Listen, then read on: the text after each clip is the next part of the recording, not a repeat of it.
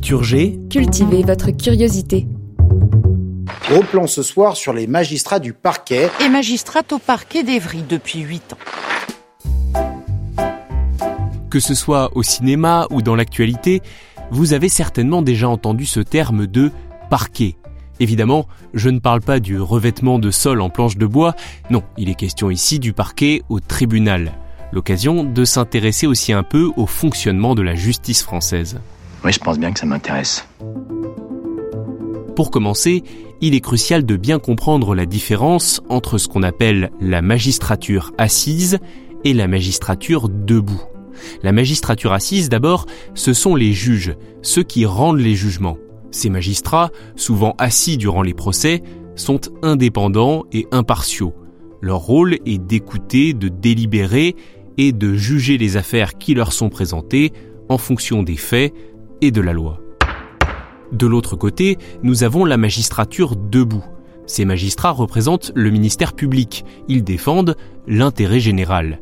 Contrairement à la magistrature assise, la magistrature debout n'a pas pour rôle de juger, mais de veiller au respect de la loi, de représenter la société et surtout, de façon très concrète, de requérir des peines. 18 mois de prison, dont 6 avec sursis probatoire, ont été requis contre le père de la fillette. Le jugement a été mis en délibéré. Il sera rendu le 7 mars prochain. Assis, debout, c'est là une de leurs différences notoires. Ces derniers magistrats se lèvent pour prononcer leur réquisitoire, tandis que les juges les écoutent assis.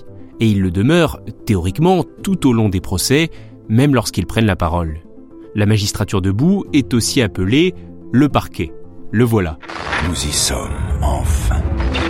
L'avocat général, le procureur, le substitut du procureur ou encore le procureur général sont les différents magistrats qui composent le parquet selon le tribunal devant lequel une affaire est jugée. Et contrairement à la magistrature assise, également surnommée le siège, qui est indépendante, le parquet, lui, est hiérarchisé. Il est sous l'autorité du garde des sceaux, le ministre de la Justice, et d'ailleurs cette dépendance hiérarchique fait l'objet de nombreux débats autour de l'indépendance de la justice. Bah voyons. Enfin, terminons par l'origine de ce terme de parquet. Il vient des tribunaux du Moyen Âge. Les magistrats se tenaient au centre de la salle d'audience et cet espace était entouré sur trois côtés par les sièges sur lesquels s'asseyaient les juges, et sur le quatrième par la barre où avaient lieu les plaidoiries des avocats représentant les accusés. Cela ressemblait à une sorte de petit parc fermé. On parlait couramment de parquet en vieux français. Et même si depuis la justice a évolué, le terme est resté.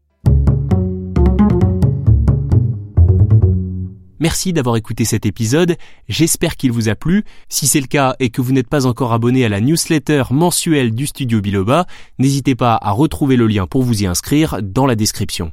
À la semaine prochaine.